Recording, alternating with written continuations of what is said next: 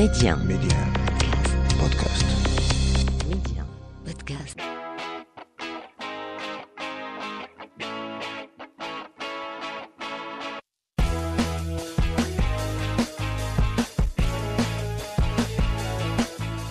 Tous, aujourd'hui je vous propose d'aller à la rencontre d'une jeune femme qui s'est découverte comme mission la protection de l'environnement. Elle fait partie de cette jeune génération impliquée, engagée et surtout consciente de l'intérêt de sauver notre planète.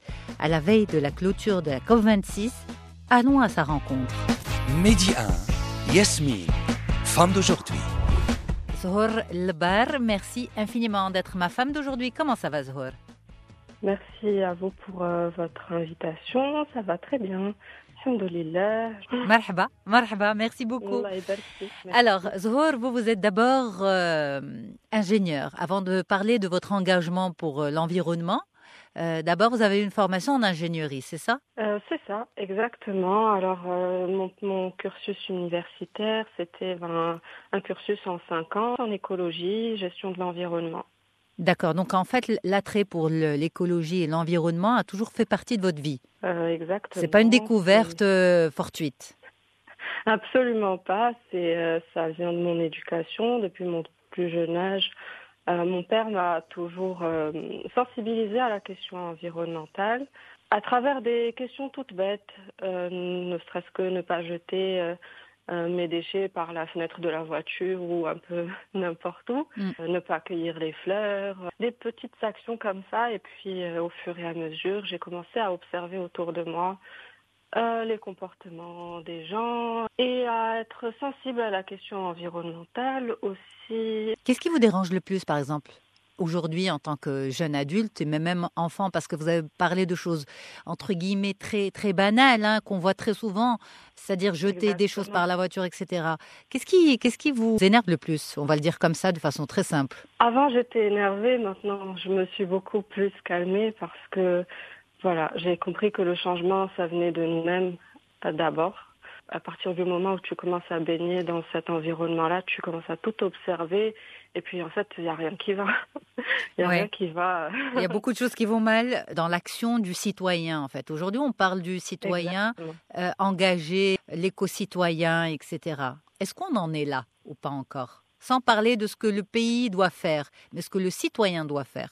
Quelques personnes sont euh, de plus en plus euh, sensibles et euh, bon, il y a de plus en plus de pages, de pages sur Internet qu'on peut, qu'on peut par exemple suivre où euh, on te donne les bonnes pratiques et tout ça. Mais mon constat, ne, non, non, je ne pense pas que que les citoyens soient Des éco-citoyens. On va pas arriver jusque là, non. Non. Ils sont même pas en fait euh, conscients. Ils sont même pas en fait conscients de, des enjeux environnementaux.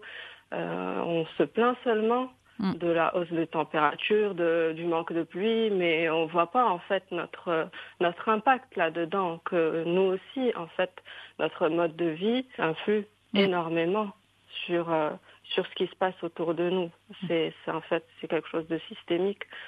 Alors justement, par sens- exemple, les, les Marocains qui nous écoutent maintenant, ok, Mhm. et qui se disent très bien, a- actuellement, il y a un grand événement qui se passe à Glasgow, en Écosse.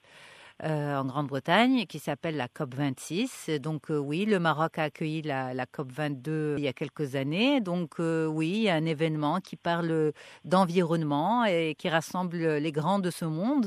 Euh, mais ensuite, euh, qu'est-ce qui se passe? Et comment, moi, en tant que citoyen au Maroc, je participe, je contribue finalement à la dégradation de, de l'environnement, au fait qu'il n'y ait pas de pluie, au fait que euh, les, les- les saisons deviennent un petit peu imbriquées les unes dans les autres. Il n'y a plus vraiment une différence entre l'été, l'automne, le printemps, l'hiver, etc. On a l'impression qu'on a deux grandes saisons actuellement.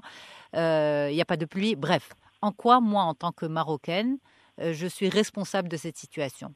De par euh, ma- mon comportement, mon comportement d'achat, le jour où le Marocain, le citoyen en lui-même prendra conscience de son, de son pouvoir en tant que citoyen, je ne parle pas du vote en fait, Mm. tout, tout dirham, tout dirham dépensé dans l'achat de quelque chose est un vote en soi-même.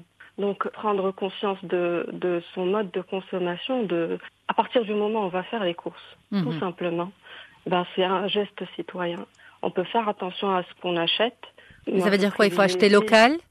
Voilà, je privilégie exactement d'acheter local. Voilà, supporter les marques marocaines. Il y en a de plus en plus. Il y a de plus en plus de petits, de petites entreprises. Pas obligé de, de, de se tourner vers les multinationales. On n'est pas obligé de consommer des choses qui, au final, nous font mal, même à l'intérieur. Enfin,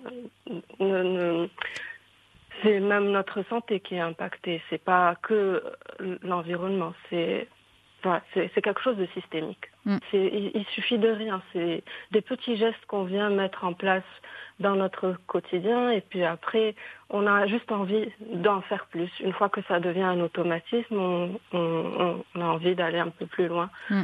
Euh, Vous avez donné tout à l'heure l'exemple des courses, justement, mais si on devait avoir plus d'exemples, on va profiter aujourd'hui justement de votre présence avec nous pour avoir euh, plus de détails sur, euh, sur ces petits éléments à changer dans son quotidien pour protéger notre environnement. Par exemple, quand je vais au restaurant, Mhm. j'essaye de ne pas manger, tu sais, la petite corbeille de pain, d'olive euh, qu'on nous donne juste avant. Pourquoi? C'est tout simple. Mais en fait, quand tu manges le pain en attendant ton plat, eh ben déjà, tu, tu commences à rassasier et euh, ça fait du gaspillage alimentaire. Tout bêtement. D'accord. Faire attention, par exemple, euh, je, je, je vais demander un jus sans paille. D'accord.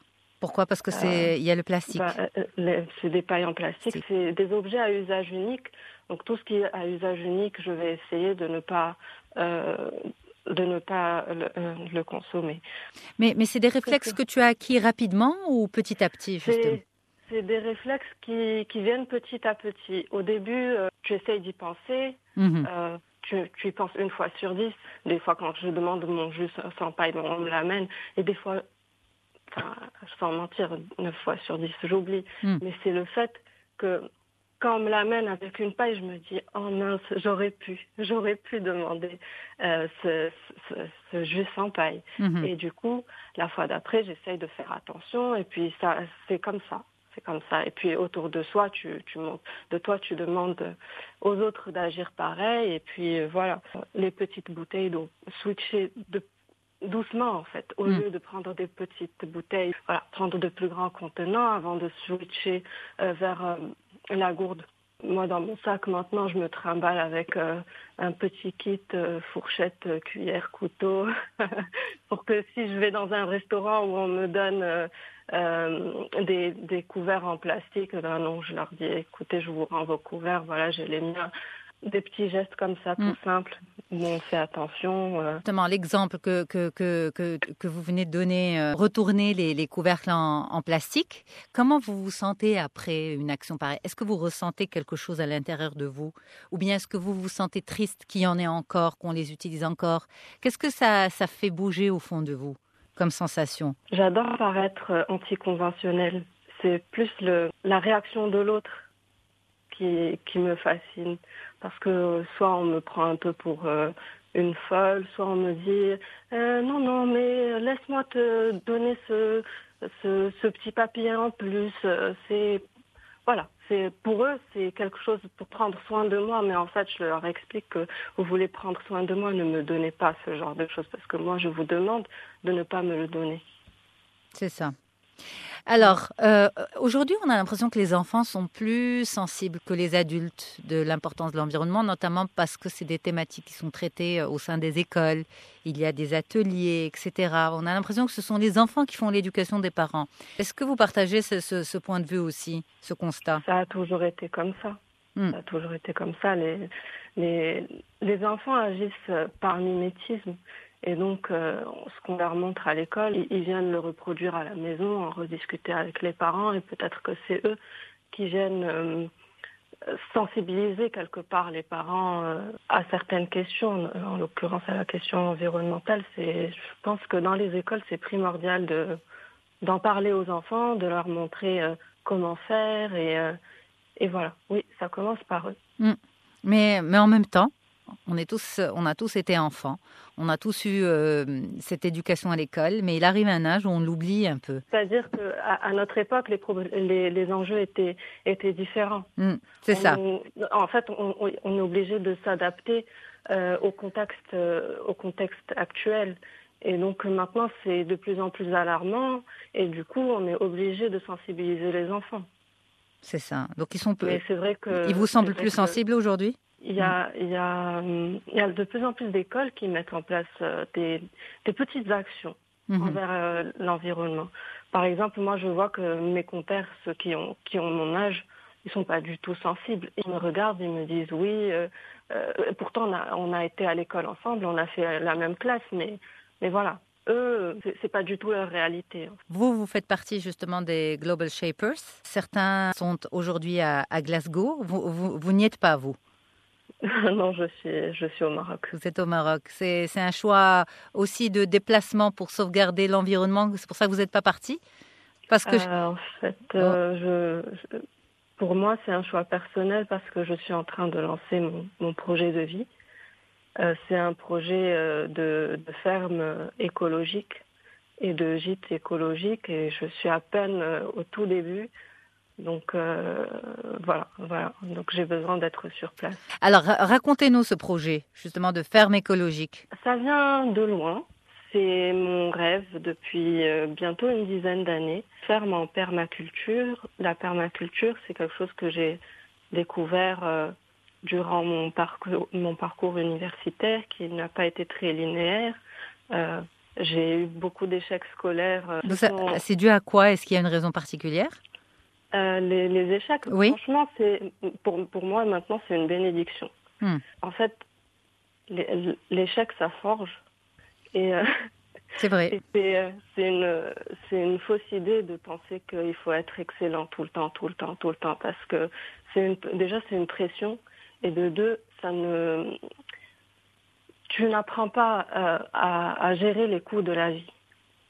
Euh, parce que la vie, c'est des hauts et des bas, et donc euh, moi, je suis fière de, de ne pas avoir de parcours lin- linéaire, et, et, euh, et de façon, voilà, comme ça, un peu euh, par hasard, j'ai découvert donc la permaculture, qui est qui est euh, une contraction. Enfin, à l'époque, j'avais compris comme ça, comme une contraction de permanent et agriculture. Et donc, euh, c'est quelque chose où où on vient remettre l'homme au centre de, de son écosystème, euh, où on vient créer des interactions positives entre tous les éléments qui constituent notre terrain, euh, pour euh, créer un, système autosuffisant, un système résilient.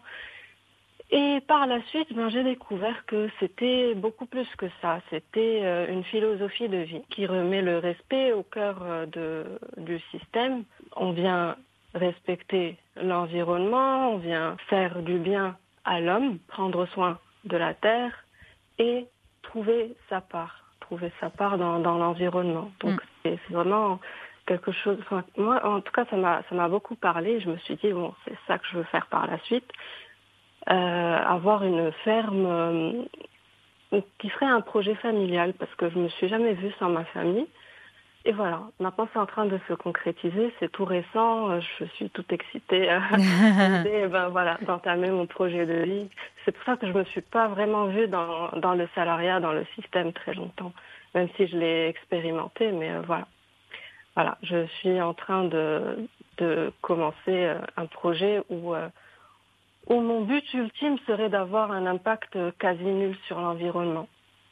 Donc euh, on verra, on verra Mm. comment je vais gérer tout ça, mais euh, en tout cas ça me ça me motive et ça me drive tous les matins pour euh, pour le mettre en place. Alors, est-ce que ça, ça est-ce que c'est respectueux pour l'environnement du faire de, de faire du bio? Parce que le bio en général coûte plus cher. Ah, ça dépend, ça dépend parce que il y a il y a du il y a le bio et il y a l'agroécologique. Mm. En fait, des fois les techniques euh, qui sont utilisées en bio sont peut-être même plus polluantes que l'agriculture conventionnelle. D'accord. Oui, euh, par rapport, au- euh, il y a encore moins de respect par rapport au sol, euh, mais je conseillerais d'aller plus vers vers des des méthodes agroécologiques. Certes, c'est plus cher, mais ça a plus de goût, ça a plus euh, de bienfaits. Mais comment on peut savoir? Parce que nous, par exemple, quand on va faire nos courses, on entend bio, et donc on se dit forcément c'est bon. C'est bon pour la santé, c'est bon pour l'environnement, euh, c'est sans pesticides.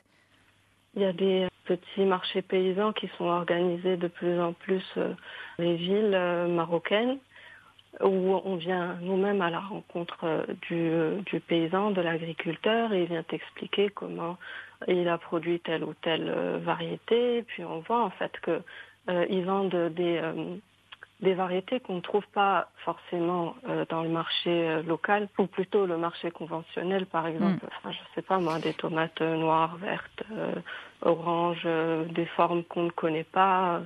Et, et tout ça, c'est, c'est, ça existe. Il faut juste un petit peu fouiller. Quand ça, quand on s'intéresse à une question, on commence, en fait, tout commence à apparaître. Mm. Euh, non, vous avez parfaitement raison. Conditionner notre cerveau, en fait, à capter euh, des choses que qu'on ne voyait pas avant. Mm. Mais en fait, euh, finalement, non seulement on, va trouver ces, ces, espaces pour pouvoir faire ses courses de façon écologique, mais c'est aussi un changement de façon de faire, parce qu'on a l'habitude de quoi? D'aller rapidement faire ses courses sans se poser trop de questions, alors que là, c'est prendre son temps. Une course d'une demi-heure va, va, prendre peut-être deux heures dans ce contexte-là. Euh, c'est des échanges très sympas. Mm. euh, en fait, c'est un choix de, de, dépenser son argent. Par exemple, moi, je suis plus du tout intéressée par les supermarchés. Euh, quand je vois promotion en jaune et rouge, ça me fait rien du tout. Mm. Euh, des fois, on a tendance, en fait, juste le, le, fait de voir promotion, eh ben, ça nous fait euh, aller vers ce produit et l'acheter peut-être en quantité, des quantités dont on n'a pas besoin. Mais quand on va à la rencontre euh, de projets locaux et qu'on euh, cherche un peu l'histoire de cette personne, où est-ce qu'elle en est, pourquoi elle est venue, elle en est venue à faire, à choisir ce petit business là et tout ça eh ben on est, en tout cas pour ma part, je suis plus séduite, par cet aspect-là et puis j'ai envie d'encourager et, je sais forcément que c'est fait avec amour et c'est une meilleure qualité. Euh, euh, donc, donc franchement, pour moi, c'est juste un, choix à faire. Hmm. Alors, à la veille de la clôture de la COP 26, vos, souhaits, vos rêves pour la, la prochaine édition? En tout cas par rapport au Maroc, peut-être à la stratégie marocaine pour l'environnement, ça serait, euh, et c'est ce que j'ai compris, c'est de chercher à stabiliser les sols. Vraiment s'intéresser au sol plutôt que s'intéresser à autre chose, parce que la désertification, on est en plein dedans. Stabiliser les sols en plantant des, arbres avec des racines de plus, des racines différentes en fait. La monoculture, je vais, je vais être un peu trash, mais pour moi, c'est un fléau. La, diversité, ça, c'est, toujours, euh, c'est toujours euh, plus intéressant dans, dans, le sens où, dans le sens où s'il y a une maladie qui vient et qui touche les premières plantes, ça, ça va pas se propager euh, vers les autres mm. parce que, parce que ce n'est pas la même espèce en fait. Mm-hmm. Donc pour moi, c'est vraiment prendre soin du sol. C'est la première étape, stabiliser les sols. En fait, il faut, il faut accepter, il faut accepter euh, de ne pas gagner beaucoup d'argent au début, c'est ça? Au moment de la transition C'est, Ça serait ça, ça serait ça, mais on n'est pas prêt. Hmm. C'est difficile justement parce que la frustration est, difficile à vivre pour l'être humain de façon générale. Euh, exactement. Hmm. Donc euh, c'est là toute la difficulté et du coup chaque personne devrait prendre conscience à son échelle et faire des petits pas à son échelle en attendant que les grands se bougent. Eh bien, Zohol Lebar, merci infiniment pour cette discussion. Merci beaucoup euh, d'avoir euh, pris de votre temps pour euh, nous inspirer, pour partager avec nous dans notre rendez-vous Femmes d'aujourd'hui. Merci infiniment. J'espère vous avoir euh, été d'une utilité. Le Maroc et les Marocains puissent voir la beauté du pays et euh, il y a tellement d'opportunités. Il suffit euh, de bien vouloir le voir. Et puis peut-être aussi, je demanderai plus de paille. Enfin, j'exigerai de ne plus avoir de paille. C'est surtout ça. ça, c'est une super leçon. Voilà, j'ai bien appris. Exactement, c'était une belle discussion. merci. Merci, merci, à vous, Zholbar. À, à très vite. Au revoir. N'hésitez pas à vous abonner à ce podcast pour être au courant des dernières sorties.